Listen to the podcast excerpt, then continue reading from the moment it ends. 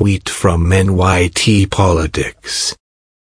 President Trump laid out his plan to bring down the cost of prescription drugs, but the plan broke from what he promised on the campaign trail.